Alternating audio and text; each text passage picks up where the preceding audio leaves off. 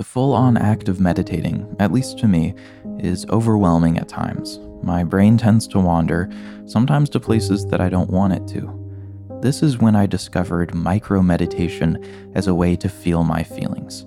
You see, feelings tend to store themselves physically in the body, and by engaging in small, short acts of meditation, we are able to identify those feelings, sit with them, and allow them to run their course. My name is Ethan Jewell, and welcome back to another episode of Feel Your Feelings. Thank you for joining me today. Today is going to be a shorter episode as I simply want to engage in micro meditation with you and have you experience how special and powerful it can be. I've been using this technique for a few years now, and it's been absolutely game changing. I always preach that you need to feel your feelings, but often people ask me, How do you feel your feelings? How do I feel my feelings? How should I get started?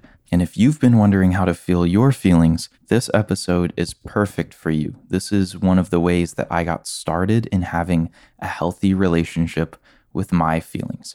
You see, micro meditation is a name that I've given a technique that I learned in therapy. It's essentially a brief act of meditation that encourages you to physically identify where a feeling sits, acknowledge that feeling, and then give it space to exist. It's an incredibly healthy way to feel a feeling without being overwhelmed by all the ins and outs that a feeling may bring. You see, emotions often demand a lot from you. They demand that they become your everything when you're feeling them. And if we can allow them to coexist with us, we can set a boundary with our own feelings and be able to feel them at our own pace and coexist with those emotions. I would love to practice this with you today. So if you're willing, and if you have the space and capacity to feel a feeling right now, please sit back, relax, and let's micro meditate. We often distract ourselves from difficult feelings. You may be doing it right now. You may have been doing it right before putting this podcast on. Whether it's scrolling on your phone, engaging in numbing activities, or maybe listening to this podcast, it's much easier to distract from a feeling than to feel it. Right now, I want us to see if you can find the feeling you've been struggling with. And I really mean it. Close your eyes and look for it within your body. Is it a sad or mellow feeling? Are you mourning something? Maybe it's an anxious or paranoid feeling, a tightness in your chest or throat. Maybe your shoulders or eyebrows are tensed up. Maybe you just feel an empty pit in your stomach or in your chest. Whatever it is, take a moment to scan your body and see if you can identify where you're keeping that feeling that you have been avoiding. Have you found it? If you have, focus your attention on it. Notice it. Acknowledge that it is there, even if that's an uncomfortable thing to do. And then, don't try to change it or feel a different way. Now, I want you to say one thing to this feeling. I want you to acknowledge where it is and say, You can exist here with me. That's it. Think it or say it out loud. Tell that feeling that it can coexist with you in this moment.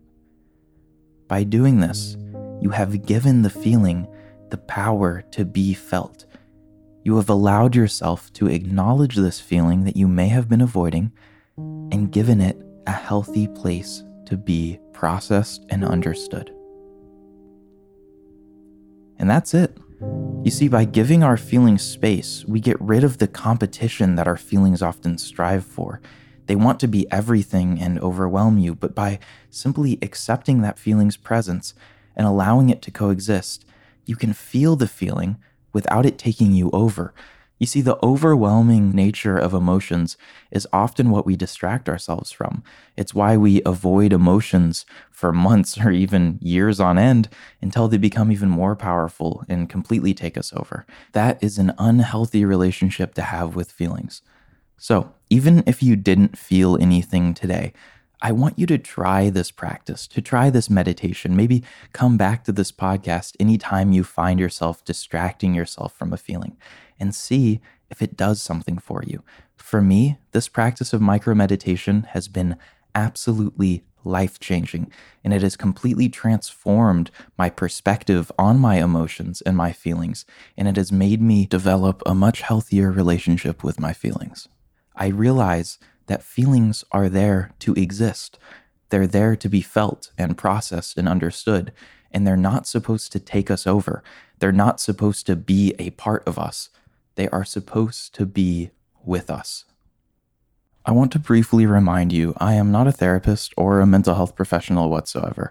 I'm a normal guy who is very passionate about mental health, and this is just from my personal experience what has worked. So I highly recommend you try it, but also feel free to explore other options suggested by professionals. That's going to wrap it up for today's episode. It was a shorter one, but I really, really appreciate you staying and practicing micro meditation with me. If you need more help identifying a feeling, go check out my music on all platforms under the name of Ethan Jewell, and I almost guarantee it'll make you cry. Shoot me a message on my Instagram at jewelboy with an I underscore and let me know if this meditation worked for you today. So, thank you for giving yourself the emotional space today. And as always, thank you for feeling your feelings. I'll see you next time.